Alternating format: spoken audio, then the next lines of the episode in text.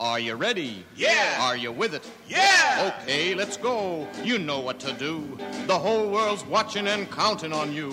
And all you people listening out there, everybody, everywhere. Hang on, hang on, hang on! Welcome to Checkered Past, a loving postmodern examination of the Go Go Check branded comic magazines published by DC Comics between February 1966 and August 1967. I'm Dr. Bob, and each week I'll be your guide on this trippy tour through 535 mid century masterpieces of graphic noveldom. This week, Detective Comics number 357, cover date November 1966, cover price 12 cents, cover artist Carmine Infantino and Joe Giella, edited by Julius Schwartz, featuring Bruce Wayne Unmasked Batman, written by John Broome, art by Carmine Infantino and Joe Giella, and Tragedy of the Too Lucky Thief, written by Gardner Fox, art by Murphy Anderson and Sid Green. Are you ready? Are you with it? Then away we go go! Walk, talk, fly high, sky blue, me and you. What a groovy day for singing. La da la da da. Touch, such words, heard, birds, bees, you and me. Don't care where we're going. Happiness is overflowing. Bruce Wayne and Dick Grayson appear on a television program and are surprised when Batman and Robin join them. In the middle of the show, crooks gas them, then kidnap Batman and Robin. The crooks unmask the heroes but don't recognize them. To discover their identities, the crooks let them go and follow them back to their home. Meanwhile, Ralph and Sue Dibney attend the horse races at Hollyvale Racetrack. A man sitting near them wins his bet on each race but is loudly and overtly disappointed with his wins. Confused? Don't worry, I'll be right back with Dr. Husband to explain everything. You've just had a Victor's cough drop. What do you think? What a cool sensation. What a nice thing for a cough drop to do. You usually feel cough drops in your throat, but in my nose. Mm, could I have another? Victor's dual action sends soothing menthol eucalyptus vapors to your nose and relief to your cough irritated throat. Victor's, you feel them in your throat and your nose, right? Mm, mm. Test, test, test. Test, test, test. Test your groove thing. Test your groove thing. My groove thing is doing fine. Is it? Yeah. So's mine. Just shaking and jiving. Shake, shake, Shake, shake. All right. Hi. Hi. How you been? Great. Me too. What a lovely day. It's been a lovely weekend actually. Beautiful weekend. Uh late fall. It's my favorite time of year after all the leaves have fallen off the trees, but it's not really winter yet. No. It's just drab and gray.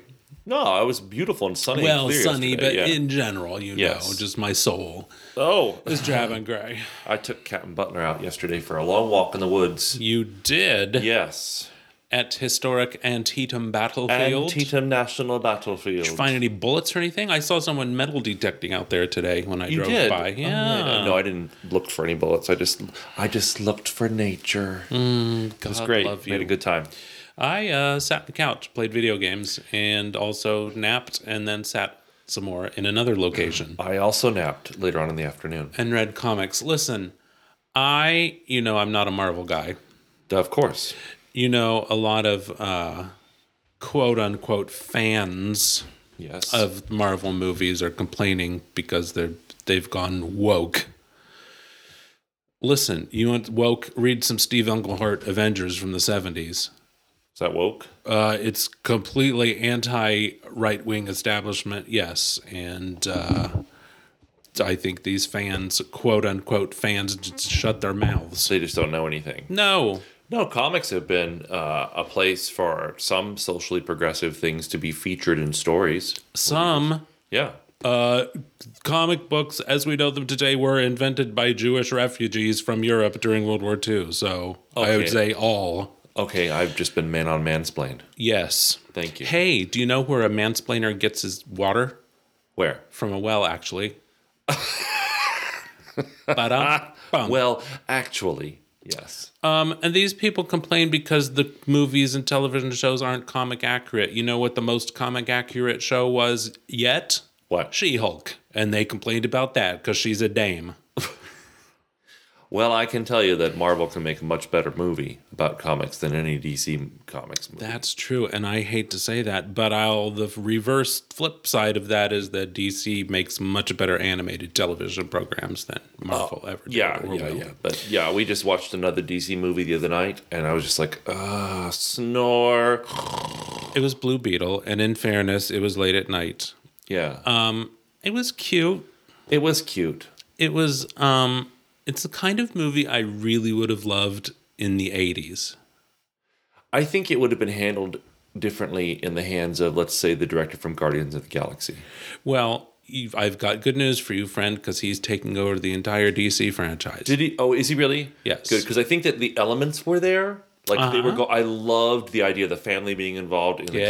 character, and I, I really, really did. But it just was handled in such an awkward, slow, predictable way that there was not a bunch of. Uh, you know what? It- yeah. Okay. Yeah. I was gonna say it was like watching uh, a Guardians of the Galaxy movie, three of them in. You know, just sort of like. I've seen this formula before, you know. So I guess maybe maybe handled by a director that has the wit and speed and timing and cleverness of the first of the Guardians of the Galaxy's movies, but not the formulaic predictability of the same director doing several of the same genre. well, I guess we'll just have to wait and see what happens. I'm no, I'm no movie critic. I'm no movie critic. you critique with your dollars, friend. Yeah. I mean, I'm just bring Linda Carter back. Oh my God! If only. Press play. Yeah. Speaking of television personalities, Detective Comics number 357. Now, you know I love 50s and 60s television, I know you do. and I had never heard of William B. Williams. No, me neither. And I thought my parents were hateful, naming me Robert Robinson. William B. Williams takes the cake. Billy Billy Williams. Well, he didn't go by Billy, did he? He went Oh, by William William. Williams. I knew a fellow in college named Dave Davis. You did. I did, and he looked just like Emilio Estevez. Huh. Right? Okay. William B. Williams was an American disc jockey on New York City radio station WNEW for over four decades. You don't say. He hosted the popular program Make Believe Ballroom. Williams is particularly noted for coining the title chairman of the board for Frank Sinatra. Sinatra learned of the comment and embraced the title. okay. Later, when interest in standards flagged, American songbook standards I'm talking about, Williams persisted in playing Sinatra's music and is credited with a key role in keeping Sinatra's career afloat. Wow. Sinatra, to whom loyalty was a key virtue because he was in the mafia, allegedly never forgot Williams and lauded him to any and all who would listen. Wow. As the emergence of rock and roll music began in the 1950s, Williams left no doubt as to where he stood on the subject. Of rock and roll music, Uh huh. which was Against. Quote, most of it is so bad it's embarrassing. In the days of the big bands, a vocalist had to be able to sing. I believe teenagers are hungry to hear good music, and at some point, we must assume a lot of the blame for the quality of what is being heard. I use the word we to mean disc jockeys and radio stations in general. Unquote. wow. Yeah. We see on the cover inside Gotham Television Studio 5 William B. Williams introducing his guests. Good evening, world. This is William B. Williams. My guests are Batman, Robin, Bruce Wayne, and Dick Grayson. What? Right? All in the same place? They are going to reveal something tonight that will electrify you. Get ready for a shock. They're in a foursome. it, it doesn't really say No, that. no, no. A puzzle and double identities. Bruce Wayne unmasked Batman! Exclamation point. Well, Let's go. uh, special guest star, popular TV and radio personality William B. Williams. What is a ruthless desperado like gang leader Frankie Fargo doing in the aeronautics wing of the physics department at Gotham State University? And how and why did Batman and Robin track him there? Strange are the singular steps that explain this POW meeting. This POW meeting? Yeah. Huh. But even stranger, as you will see, is the extraordinary and startling scene that takes place when Bruce Wayne unmasks Batman. Holy jet stream. Frankie Fargo's getting blown out of that wind tunnel, making a perfect landing smack onto Batman's swinging fist. Kazowie. Is it how Robin talks? That's how Robin talks. He's a teen, and uh, he's that, that awkward age. okay. Uh, this is artwork by Carmine Infantino and Joe Giella. We, it's been a while since we've seen Batman artwork by Carmine Infantino. Yeah, the the inking is really heavy. Well, inking is by Joe Giella. Yes, Okay, so, so Joe's inking is really heavy. but we've had a lot of Sheldon Moldolf penciling in previous detectives, and uh, I have to say it's a lot more dynamic look this time around. Sleeker and exciting. Action packed. at the Gotham Broadcasting Company, GBC, a popular television show goes on the air. Good evening, world. This is William B. Williams. Two of my guests tonight are the well known philanthropist Bruce Wayne and his young ward, Dick Grayson. As you know, we try on this program to bring people together from different walks of life to promote discussion and even argument. Now it's time to bring in the two special guests who will join Bruce and Dick and myself this evening. May I introduce Batman and Robin? What the what? Remember, I know you do, when I was introduced to one of our boss's new girlfriends, and I tried to engage in small talk as one does at a social event. Yes. And I asked her what she did, Oh, yes. and she said, I'm a philanthropist, and then turned away and said no more. yeah, that was the weirdest thing. I still don't know what she does. I, uh, nor did I really care. Honestly, after that exchange, I was like, oh, okay. Yeah, I'll, just, I'll just go stare at a wall because that's more interesting. Wow. Oh, come on. Honestly. know. Yeah. Yeah. Uh, now, who could these be? Oh, sorry, Bruce. How do I have to whisper like a please. teen. Oh, yeah. What is this, Bruce? Who are these two masqueraders? Well, they're not us. That's for sure. Sit tight and play it cool. Let's see what happens. If you wanna know, you gotta play it cool. Uh, Bruce Wayne and Dick Grayson, I'd like you to meet Batman and Robin. I don't think you've ever had the pleasure, have you? Uh, no, i- it's a it's a pleasure. Uh, surely they've had some kind of masquerade situation where Bruce Wayne has m- met quote unquote Batman. Superman's always dressing like Batman to help him out, and vice versa. What were they going to say? Uh, yes, we've met before. Well, if Bruce Wayne is meeting Batman, it it would have to be for, in a public place so that he could, you know, protect secret identity. So certainly it's been documented in the social society pages. As the free swinging program gets underway, And Batman's got some strong opinions about criminality. Prisons should be so severe to discourage criminals. Yeah, that never works. Uh, Bruce Wayne says, I disagree. Prison should aim to turn criminals into useful members of society. That's what I think, too. Yes. Meanwhile, nearby, as fate would have it, a couple of the very persons the discussion is about, criminals is what I'm referencing, Beefy and Boo Boo.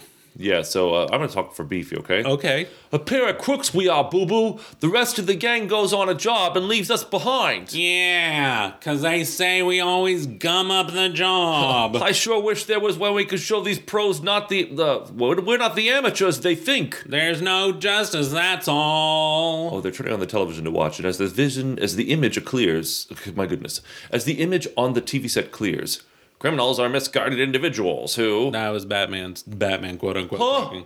Who's the wise guy talking about us? Take a look, Beefy. Well, what do you know? The dynamic duo, Batman and Robin. Yeah, beefy, like they say in the comic mags. This gives me an idea. The answer to our wish. What was your father used to say? The two or no, what would Juanita say? Oh, my Aunt Juanita had her friend Peachy Purnell who'd say, That's the answer to your solution. the, two Peachy of, Fresnel. the two of us are going to pull something that will show the rest of the gang what we can do. That studio building is only a couple blocks from here. Now listen. Blah, bzz, bzz, whisper, whisper, whisper. Boo boo. That's actually a streak of genius. In fact, it's a good idea. Come on, grab that container of sleeping glass the others conveniently left behind. We can use it. Um, we can, uh, yeah, he says we can use it. We'll pull this off and we'll go down in history. I love this saying. Well, fools rush in where angels fear to tread. Beefy and Boo Boo have embarked on a crime of spectacular daring on the roof of the broadcasting company. This is the ventilator that goes right down to the studio. At least I think it's the ventilator. They are dumping sleeping gas right into the That's roof horrible. ventilator. Yeah, hold- he doesn't sure. He's not sure it could be toxic cyanide gas. Right. Right. That away, squirt the whole can in, old boy, old boy. And soon after, below, as step one of the astounding caper goes off without a hitch. Yes, everyone is asleep, including the TV crew and especially Batman and Robin. He says, "Keep your handkerchief over your mouth, or you'll be asleep too, and wake up in jail." So they then realize that the whole thing has been filmed on camera because this is a live television broadcast. So they just put their hat over the lens. Yeah, That's that'll work. It's fine. sure. Step two, they kidnap the c- unconscious bodies of Batman and Robin and drive out of town to a deserted road where they're going to unmask Batman and Robin. and they do. They do. and what? It wasn't what they expected. No, they don't have any idea who they are. No. Well, that would figure in a major metropolitan city like Gotham City. You wouldn't expect Batman to be secretly someone that is well known in the city, although he is by coincidence. But you wouldn't expect that. Right, Yeah. right.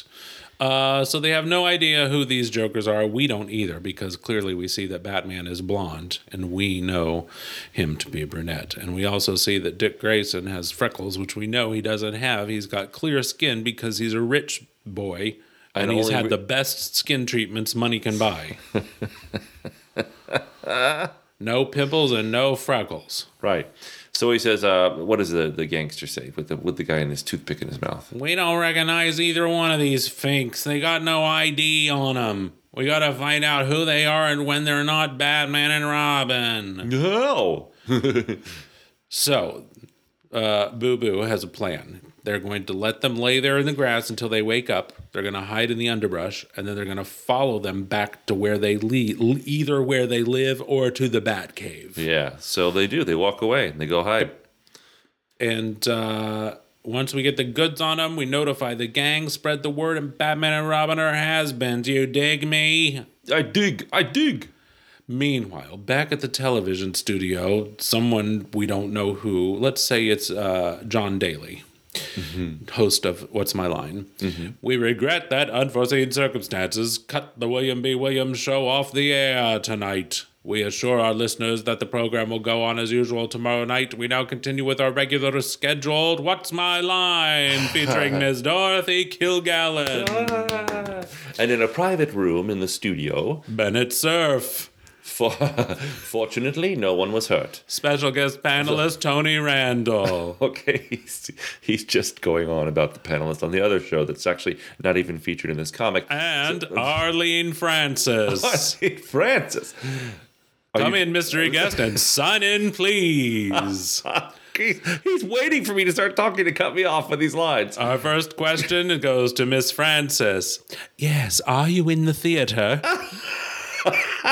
he loves to watch What's My Line. What Don't- My Line is the greatest show that's ever been on television. You can't convince me otherwise. And every single episode is on YouTube. It's wonderful. And just actually. all you have to do is watch the mystery guests. even That's all. I enjoy it. Yes, E- Yes. and that's saying something. So we're back to William B. Williams. Now he says, fortunately, no one was hurt, and the police are now looking for those two who were dressed up as Batman and Robin. Oh, just dressed as Batman and Robin, Mr. Williams. Yes, it was a s it was Oh, sorry, that was Bruce. Oh, uh, so he says, yes, it was all a stunt, Mr. Wayne. They were going to unmask during the show, but I'd better tell you and Dick now. Those two were Tom Wiley and Stuart Hall, a pair of students at the Gotham State University. During a recent visit to the campus, I saw them put on an, initi- uh, an imitation of the dynamic duo at a fraternity party. What, what the hell was he doing at a fraternity party? and what the hell were they doing pantomiming Batman and Robin? Is that what kids did in the 60s? I, I, uh, I guess. Remember on The Lucy Show when uh, Kim, Lucy's daughter, was having. A Uh, sleepover. or was her name Candy? I can't remember what her name was. Anyway, Or was it, what, what were they having? a, a teen party at the house, but Lucy wouldn't let her have it unless her and Viv were present and involved in the party. And so Kim had to introduce to all of her room full of teenage friends. And now, kids, here's my mom and her friend Viv doing their famous Charlie Chaplin act. God. And Lucy and Viv come out and do a whole silent movie routine for to the, the, for the teens. delighted teenagers. That's my favorite thing in the whole world. Next to what's my line? Uh, Oh, So he hired these college mooks to come on TV and be Batman and Robin. And of course, he was going to have them unmask at the end and launch their careers in showbiz, but that didn't happen because of the sleeping gla- gas. well, uh, uh, Bruce thinks I'll have to make some excuse to get out of here. Uh, my stomach's not feeling well. Or Uh, I think I left the gas on at home. like, Ilsa needs her shot. Oh, listener, we had a friend, colleague, who uh, was a very sore loser at any game and also had a diabetic cat that needed shots. And we used to get together with them frequently and play cards. We'd play cards. Well, if our colleague lost, she would rise immediately from the table and say, We have to go. Ilsa needs her shot. it was I predictable. It was, do- wasn't it? Yes. Yes. I hope she's not listening. Oh, she but would. if she is, I don't care. Uh, now, we have to check out Williams's theory that the sleeping gas attack could have been a fraternity prank. and Which would also explain their disappearance. But Bruce is not buying that because everyone knows fraternities don't stock sleeping gas. They have enough problems with all the sweat socks laying around and other things that the house mother has to clean up. Do all the fraternities still have like um, house mothers, like Mrs. Garrett and stuff like that? I wish I might have joined a fraternity if that was true. but I already had friends, so that was a joke, son. I know, I know. I was just thinking, I never, I never ever wanted to join a fraternity when I was in college.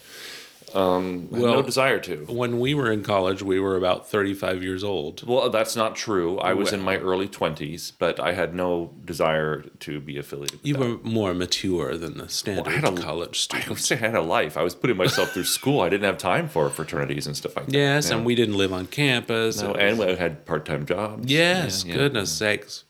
We've always been so busy. Yes. Yeah. Still the, to this day, don't we? Yes. Now, uh, Batman and Robin taking off into the night down to Gotham State University. Mm-hmm. Elsewhere, other shocks are being given and received. Uh, Frankie Fargo has learned that Beefy and Boo Boo Good job. captured Batman and Robin and didn't kill them. How come? Why would you kill Batman and Robin? Why not? That's not how it's done in the comics. Boss, we always heard you say how the one thing in the world you wanted was to unmask Batman and Robin. The hell are you? I'm oh, I on see. Page What, seven. I see. I see. what you. You never said anything about knocking them off. You granite heads. You beetle brains. Where are they? Well, they trailed them. We know where they are, where they live, and everything. Okay, lead the way. And I warn you, if you goofed again, it'll be the last thing you did. You're supposed to cut me off. Oh, uh, uh, don't worry. Don't worry. There's no slip up this time. No. So they uh, lead Frankie Fargo to Gotham State University campus and the Etta Pie house. Eat a, pi- eat a pie. Eat a pie. Eat a pie. Get it? Eat a pie. um, I think that was Oh my God. was sorority. are we that- gonna have a berry pie for Thanksgiving? a berry pie? Yeah, you don't get berry pies in, in November, do you? Uh, you could probably get like a huckleberry or Oh, I could totally eat a something. blueberry pie with a big s- generous dollop of cream or, or, or, marry it if um, you love it so much. vanilla ice cream right now. Uh-huh. I don't think. When was the last time we had pie? Mm, I don't know, but uh, why don't you run out to the grocery after we're done here and you My can get any kind of gosh, pie why you am I thinking about that right now? Because you love to eat a pie. love to eat a pie. I love a fruit pie. Wasn't I think Etta Candy, Wonder Woman's college sorority sidekick, and the Holiday Girls? I At a think, candy, eat a can, at a candy. but didn't they? I can't remember the name of their sorority, but it was I- some kind of punny thing like that. Okay. Um, now this is a terrific cover up. Batman and Robin are really college guys. Yeah. And they're inside now. Let's take a peek through the window where the boys Ooh. are sitting sitting. in their underwear in front of the fireplace eating hot dogs. I've seen that movie. I'm- many times. Uh, this is not. this is not going to go the way you think it is. um, they are literally one of them's shirtless, I, they're both. Oh yeah, yeah. One of them shirtless. They're sitting there in, shoving foot long hot dogs in their in mouths. front of a fireplace. Uh, Frankie Fargo is preparing to fire a Tommy gun through the window and Good God! murder these boys. He's gonna murder them. Murder them. They ain't even got the pants on. Ha ha ha. So we're gonna go a couple pages ahead. Three, four. Okay, we go. Bruce Wayne unmasks Batman. Part two.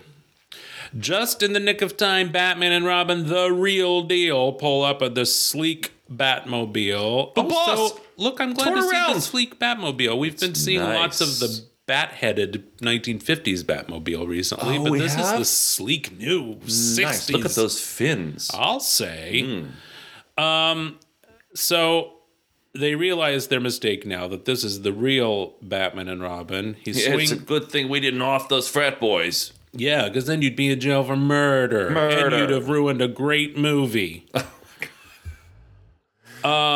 he fires that Tommy gun around, and Batman and Robin are too quick for him. They come in with a high punch and a low punch, like twin fuselages of a screaming jet.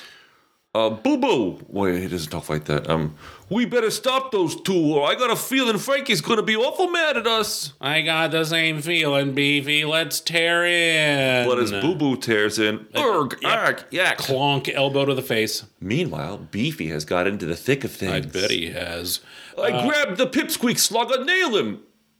Uh, Robin God, but is the Beefy's fifth face looks horrible. He looks like um, c- well, who's the the um the uh, butler from the Adams family? uh, Lurch. Lurch. He looks terrible. Yeah, as the kids would say, he's got a effed up grill. he does. Uh, the swift witted boy wonder, however, doubles over with perfect timing so that the guy coming in to punch him punches Beefy instead. Poor Beefy. So um, Frankie, Frankie, Frank, what's his name? Frankie, F- Frankie Fargo. Frankie Fargo says, "Out of the way, slugger! I'll pump Robin so full of holes it'll be his last holy act." He's gonna pump Robin with that Tommy gun. Batman comes flying in just in the nick of time. Loose- time.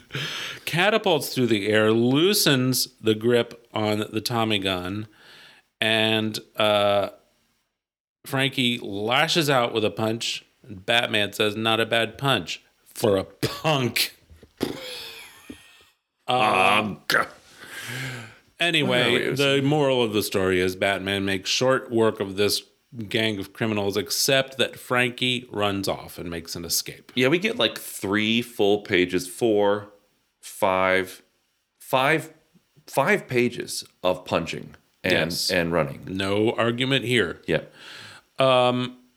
Batman goes chasing off after Frankie. I like every time there's someone running in a panel, Mm-hmm. they are off the ground Yes. Well, in mid motion. are you talking about the that page eleven?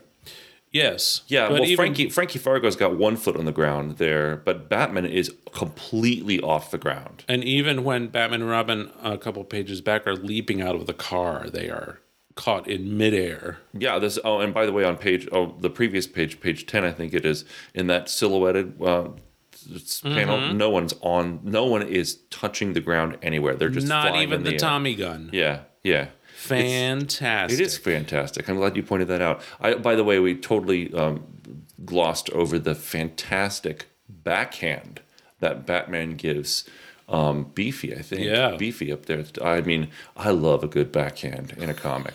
I, I love a good. Uh, my favorite backhands are the ones in the 1940s uh, movies, black and white movies. Oh yeah. God, I love it when some when when the women just backhand the men, or when they give them multiple slaps. They call that a Joan Crawford. Is that what it's called, John Yeah. Crawford? Uh-huh. Oh, yeah, it's great.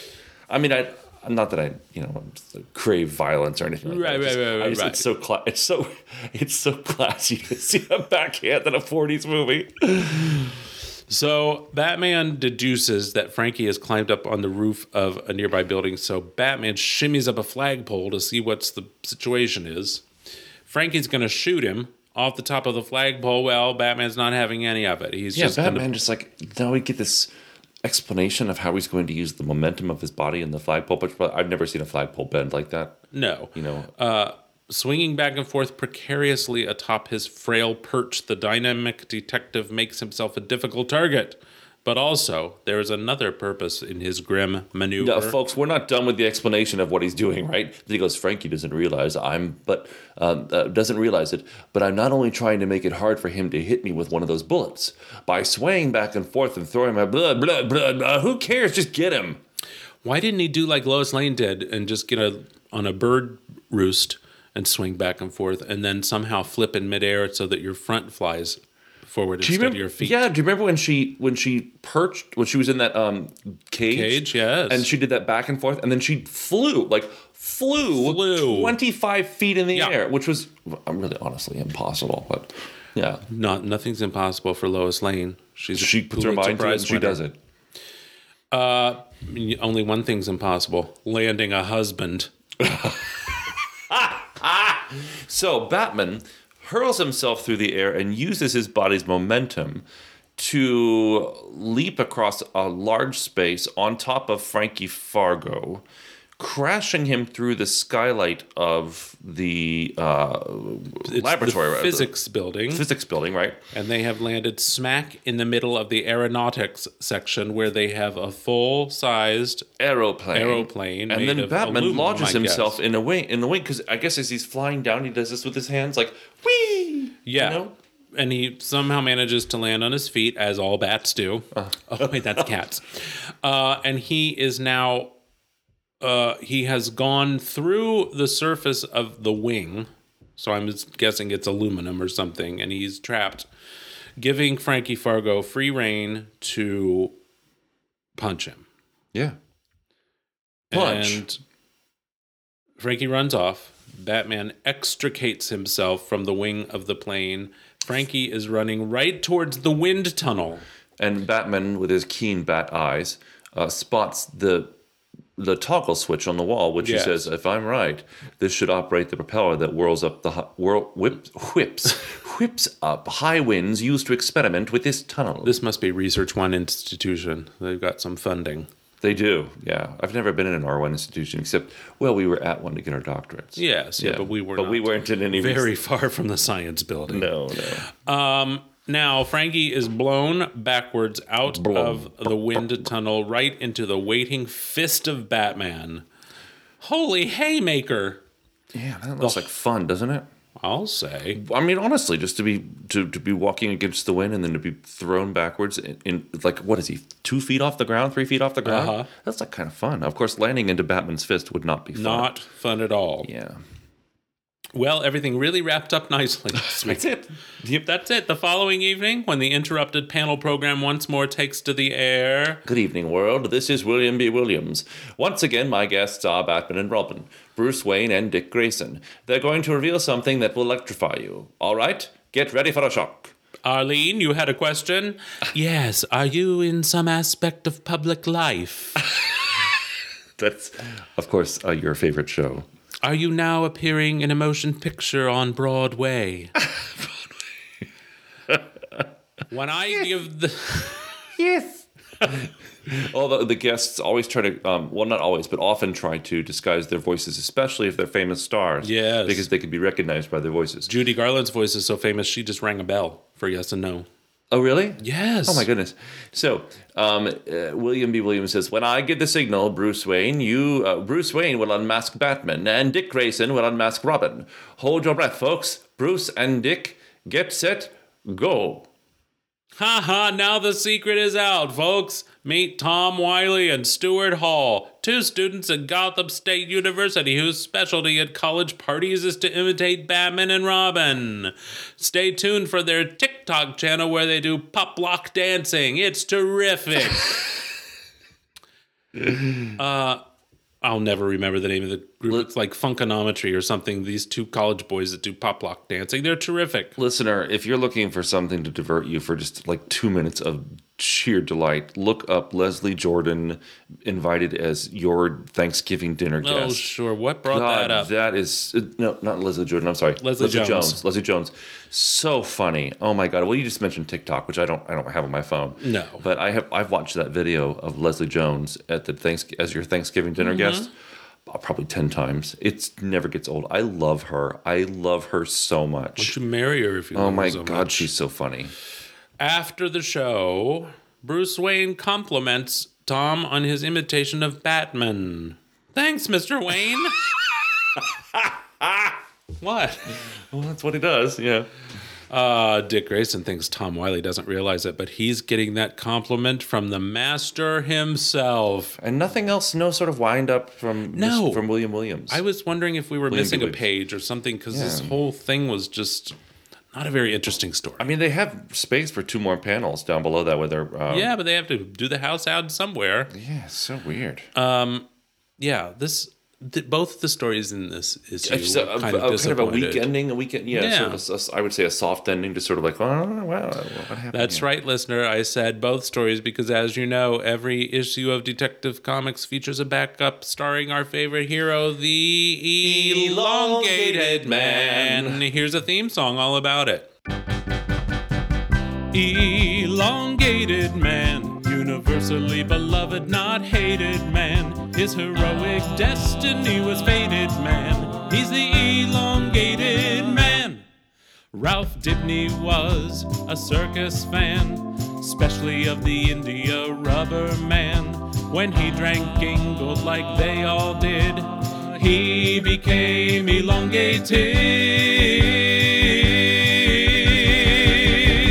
Elongated man, universally beloved, not hated man.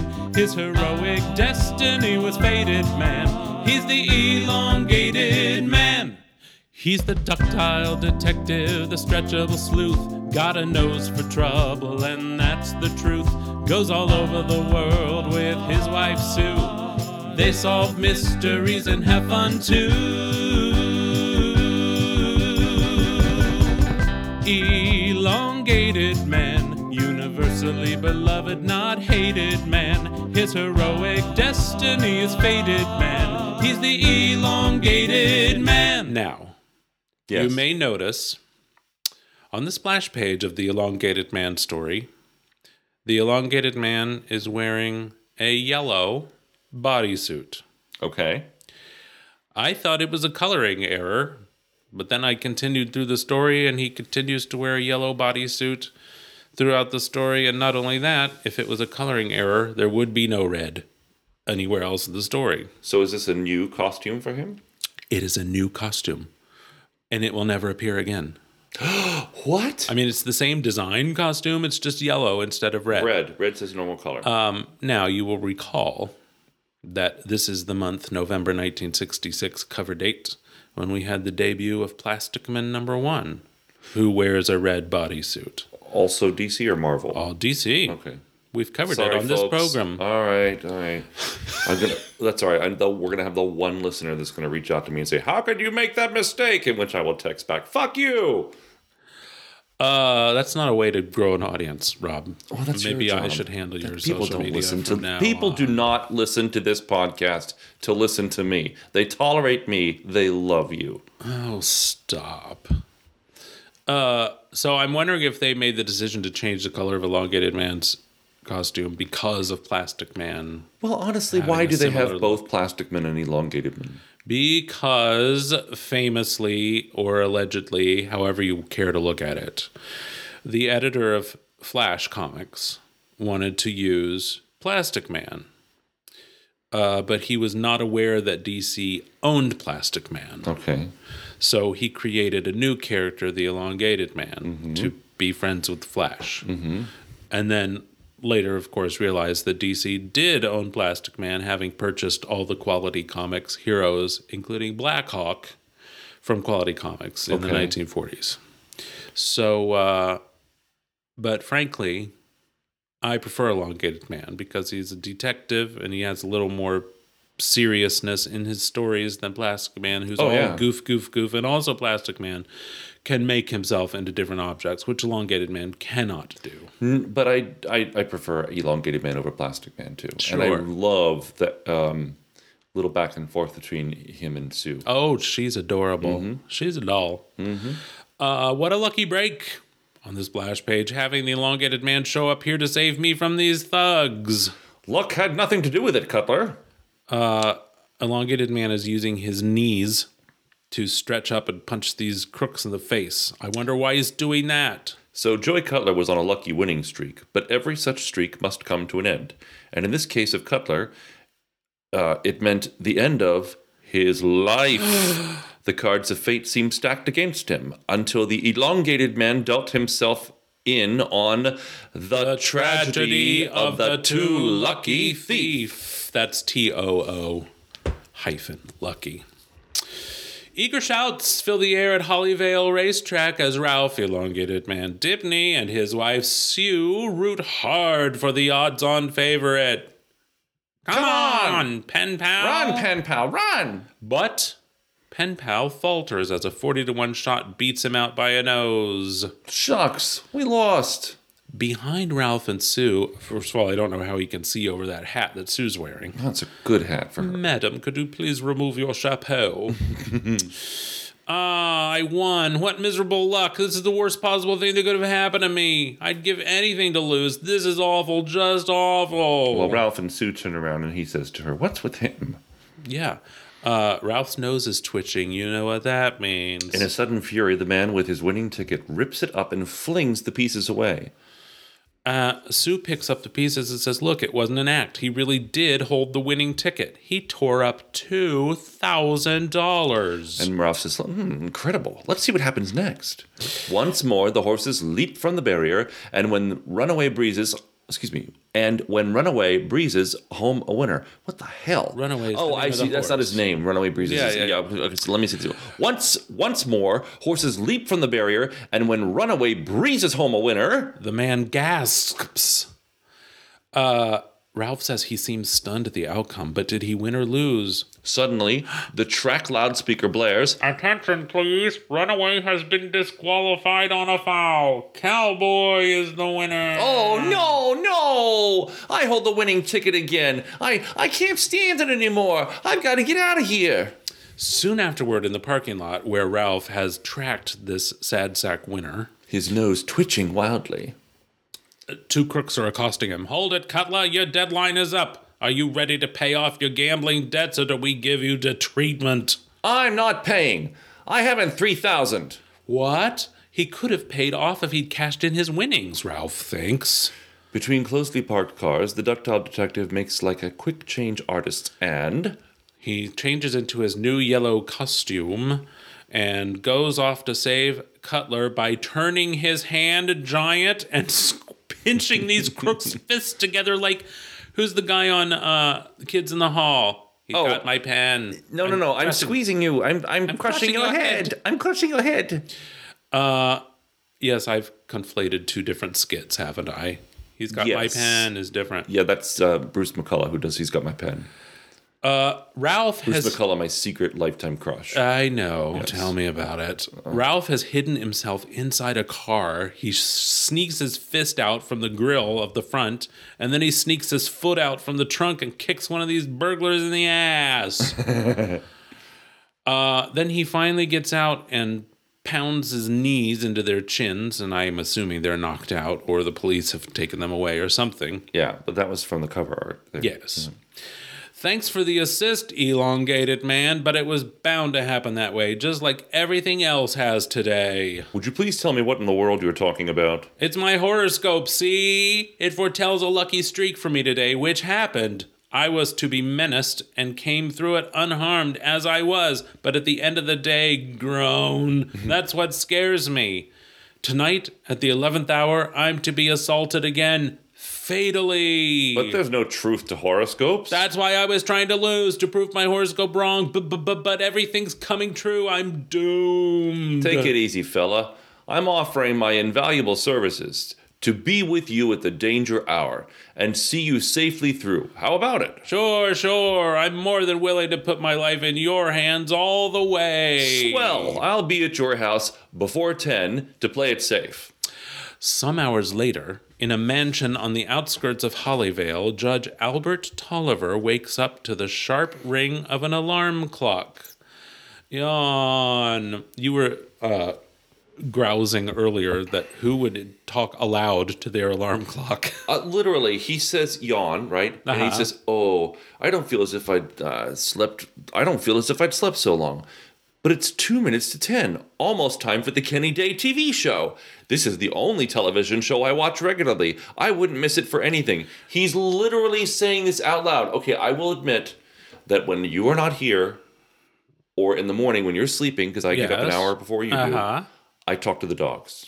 oh, yeah. But I don't talk to the dogs to narrate what I'm doing. I don't say, I'm walking over to the coffee pot because having coffee is something that I start my day with every morning. Look, I'm going to pour myself a cup of coffee now. I'm putting creamer in it. I'm stirring it now. I'm going to drink my coffee. Oh, so Would you that's- guys like to go for a walk? I'm going to go to the, the closet and p- get your leashes. Now I'm going to walk over to the door and crouch down and call you over to me. Come, dogs. Oh, now I'm going to put your leashes on. That's the stupidest thing in the whole world. So I guess it's just me then. What's daddy doing now? What's daddy doing? You do that? Yes. What do you say? What's daddy doing? Daddy's going to kitchen. What's daddy doing? You do that? Yes. Oh, you must do. I've never heard you do that. Because you're not here. I don't do it when you're here. you remember that I'm not time? an insane person. Do you remember that time that you butt dialed me? And Shut up. we're rough? So, listener, are you with me here? Sometimes you just like to practice I, conversations. I will say business before you finish this conversations. conversation, I have done the same thing. But go ahead. you know, if you if you are anticipating a conversation, you just want to practice what you're going to say, Like a difficult conversation at Yeah. work or something like that, right? or just like a normal conversation because I'm an introvert, so I don't know how to talk to people. Uh, which is the weirdest thing because you have uh, you talk all the time on this, but I'm when you're an- around people, you don't. I am a performer. so I was in my car. This is in early days of cell phones. true. Before iPhones. Before iPhones, when we still had answering machines at the home, Yes. I butt dialed my own home and then left a long message on the answering machine of me talking to myself. It was the best. and of course, who got home first? Not me. Yeah. I loved it. I thought it was endearing. I've never let you forget it. No, you sure haven't. Hmm. Also, remember the days when you had to watch a show when it was on or you didn't ever get to see it? Yeah, we had TV guides back then, didn't we? And also, we should clarify Kenny Day is not a real life uh, television personality. Well, that I Judge know. Tolliver was, thinks he is. Well, no, I'm saying because we already had a story with an actual television personality. Oh, I see. Thank you for the clarification. Yes, Kenny Day is not. Also, props to him for napping after work and then setting an alarm to wake up to watch his program. You know what What? I want to say? What? I'm beginning to worry about these weekend naps. I like plan my whole weekend around taking a nap, Yeah, and I don't nap during the week. right? I what am I missing out on during the time when I'm napping during the weekend? Shouldn't I just like slam some coffee and push through? I've got that. for mean, example, I've got yes. Mm-hmm. that that mid-century stereo downstairs that I haven't tar- started taking apart. Sure. I could have taken it apart in the time that I napped this weekend. Yeah. What's Well, up? you didn't. You're a gentleman of a certain age. I guess you need Is to that what rest. happens now that we're in our fifties? We just take naps on the weekends. I never took a nap until you influenced me to They're do the so. best thing ever. I know that now. Oh my god, I love naps. Why don't you marry it if you love it so much? But do you think I need naps because I'm getting older? or maybe just because you work a billion hours a week. It's true. I do work a lot. yeah, It's okay to nap. it's okay to nap. Yes. Okay. Now there's a masked criminal hiding uh, behind the curtains in this house. Looks like he's just wearing a surgical mask over his eyes. He's going to uh, rob. Judge Tolliver has a valuable stamp collection, and this burglar's come in to steal it.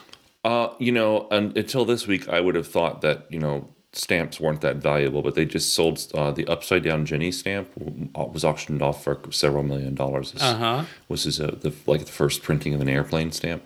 So stamps can be incredibly valuable. Sure. Moments later, no! My rare blue Hawaiian missionary, my priceless three penny black, My 1869 two centers. I can't let you take those rare stamps. I spent my life collecting them.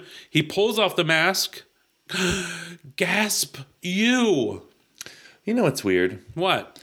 Previous page, he says, he says the, um, he says, uh, I stay put. What, he says, I'm going to help myself. He says, you fool. The judge says to the crook, you fool. Nobody can open that burglar-proof safe but me. He says, but your stamp, bet your stamp collection, I can. He's holding the gun to him. Yeah. So the crook opens the safe. Oh. yeah. We don't see why. Why it is that the crook is able to open the safe. Because he's a crook. Okay. He's, he's all right. All right. That's it. Is it that I'm supposed to believe that? He doesn't Well, make that's it. famously what crooks do is break into safes. standing there with with the owner of the safe right behind them. Well, he's got a gun. all right. Okay. Anyway, Judge Tolliver recognizes the crook once he gets his masks off. It's a guy you sent up the river 10 years ago because there was a rash of robberies in town. You threw the book at me just for stealing a measly hundred bucks. I swore I'd get even by robbing you of the most valuable thing you own your priceless stamp collection.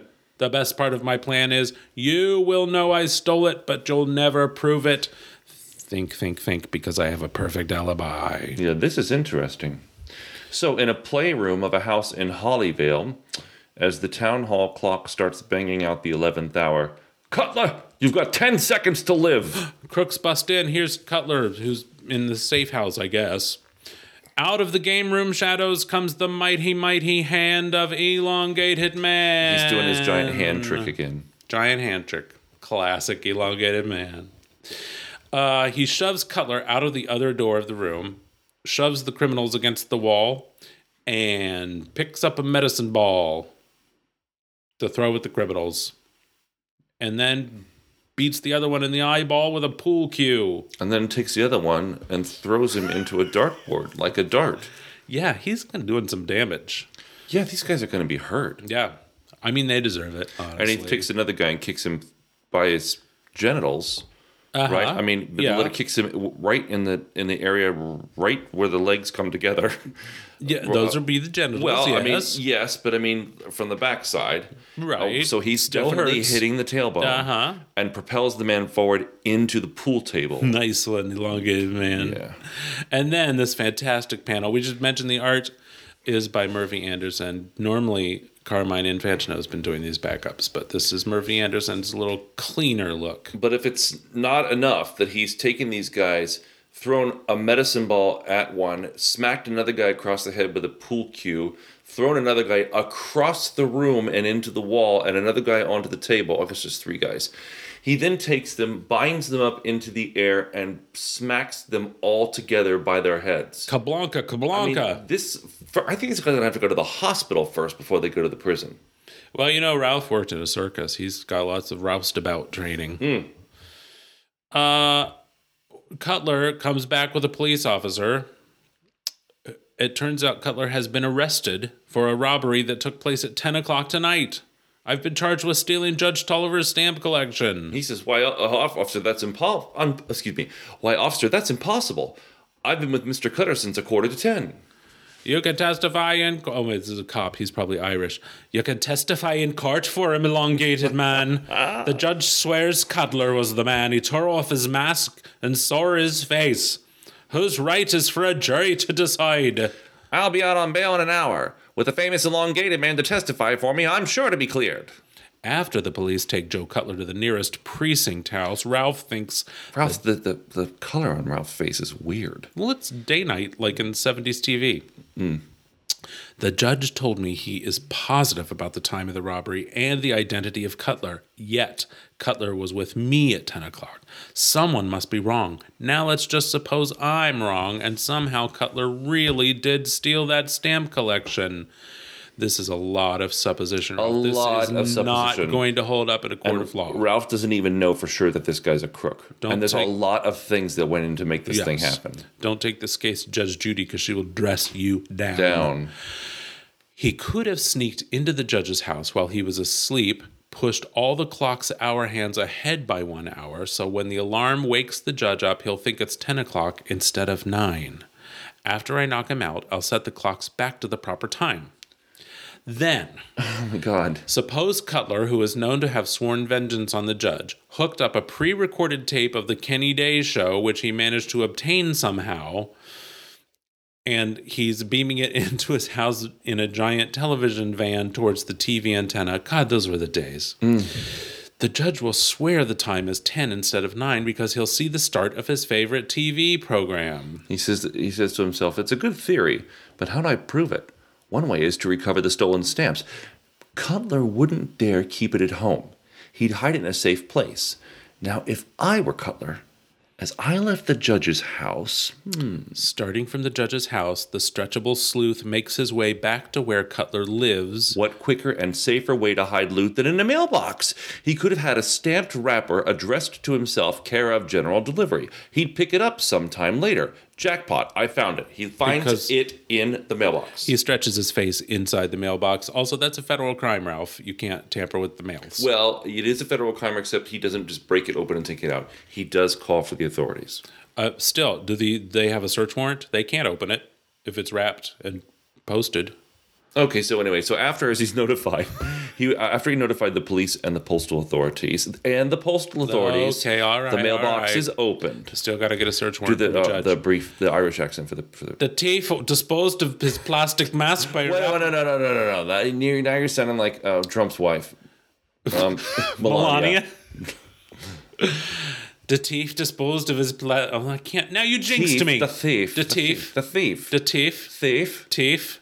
two thief. The thief disposed of his plastic mask by wrapping it up with stamps. This still doesn't prove Cutler did it. On the contrary, officer, I'm sure you'll find Cutler's fingerprints on that mask. Not uh, the policeman's been rolling it around in his own. He's not wearing gloves or beefy anything. hands. Oh, beefy hands with with uh, with uh, potatoes, potatoes and corned beef all over his hands. I think I'll go back home and have some kohlrabi later. What the? What? Say it again. No, kohlrabi. I'm not. No, you jinxed me. I'm not doing anything else. Ah, I love you, Bob. Later, Oh. back at the hotel room, Ralph shares with his pretty wife, Sue. She's ready for action. Look at that She's negligee. Dead. She looks great. But even if Cutler shrewdly arranged to have you as his alibi, how do you account for his fantastic luck at the races? Honey, he's going to mansplain. He bought tickets for every horse in the race. No matter which horse won, he could tear up a winning ticket. He knew from the papers that the celebrated elongated man was in town and would be at the track because I'm a gambling addict. He took a big risk with those hoods in the parking lot. Yes, but it was a calculated risk. He knew I'd be following him and that I'd save him from the crooks. As for the crooks who attacked him in the playroom, they were hired to put on that killing act. Oh my. He had the utmost confidence that I'd do my duty by him, and his faith was absolutely justified if I do say so myself. I even did my duty by sending him to Oh. jail. Brother, what a ham. By the way, we're to be guests of Judge Tolliver at a private rerun of the Kenny Day show tomorrow evening. He never did get to see his favorite program. Well, I only hope we can enjoy ourselves for once without a single twitch of that nose of yours. The end. Private rerun. I wish I'd had that kind of power before home video existed. Judge Tolliver has that kind of power. Ring, ring, ring. Ooh, my father or my grandfather was a prominent attorney in town. He could have done something like this. Yes, my grandson missed episode 14 of the HR Puffin Stuff program. I'd like you to schedule a private screening for him, please. Oh, I think it's amazing that your family, like your grandfather, was an, was a judge. Yeah, your- attorney. An attorney, and your grandmother was the Supreme President of Beauseant. Beauseant, Beauseant, and she'd been to Hawaii seven times, five times as an escort, Four, only four times, four as, times an escort. and yet that we- that wealth and education. Did not pass down to the next generation, Well- or the generation after that. Um, I'm smart. Ah! I mean, like the kind. I mean, your your, your grandparents are pretty well off. Well, yes. Yeah. He was an attorney, as I've mentioned. And your grandmother wa- had one time owned a candy shop. Well, yes, but she also came from nothing. She was a farm girl. Yeah. And m- my mother uh, intentionally distanced herself from her. her Yeah, I guess I think it's interesting that your your mother made that choice to distance herself from that. Yeah. Well, they were intelligent. My parents were well read. They were your father. Your father read the newspaper, and he Two newspapers. We had two daily newspapers in my town when I was growing up. and he was funnier than hell. God, your father was hilarious. Hell's not funny, my friend. Oh, okay, okay. Well, I'm just Yes, he was very giving your funny. father Yeah, he's a very, funny man. Very rare compliment on our show. well, that's it for elongated man and Sue. Yeah, Again, kind of a disappointing story. yeah, kind of a soft, very fizzle bit of an ending. Yeah. No, no, no one's life is in danger, really. No, she did call her husband a ham. Yes. Uh, of course, that reminds me of the famous Judy Garland story since we've already mentioned Judy Garland. That's a lie. That story was not true. How do you know? The, they they later heard of her telling that story, and they said that didn't happen. Well, the story is she was on Jack Parr and she's telling about making The Wizard of Oz, and she said King Vidor, or whoever was directing at the time, Victor Fleming, I can't remember. They had seven different directors. Uh, he set up on a ladder and they started the little sequence of dancing down the yellow brick road, and all the Ray Bolger and uh, Bert Lahr and oh, who was the other one? Tinman. Jack Haley Good job. start dancing, crowding her out of the scene, and he'd cut, cut, cut, cut. All right, you big hams, let that little girl in there. Yeah, that was the story that she would tell that, that seemed to come later in life. That story. Well, it's a great story. It is a great story, although although I've, I've heard this from from them. They said they were quite shocked when they learned of it because they said it Well, wasn't true. F them. okay, I'm sorry. I She didn't mean to died on kill- the toilet. Let her have this. she needed the death toilet. All right. What? The toilet. The, t- the toilet death ejector. The death ejector Yeah. toilet.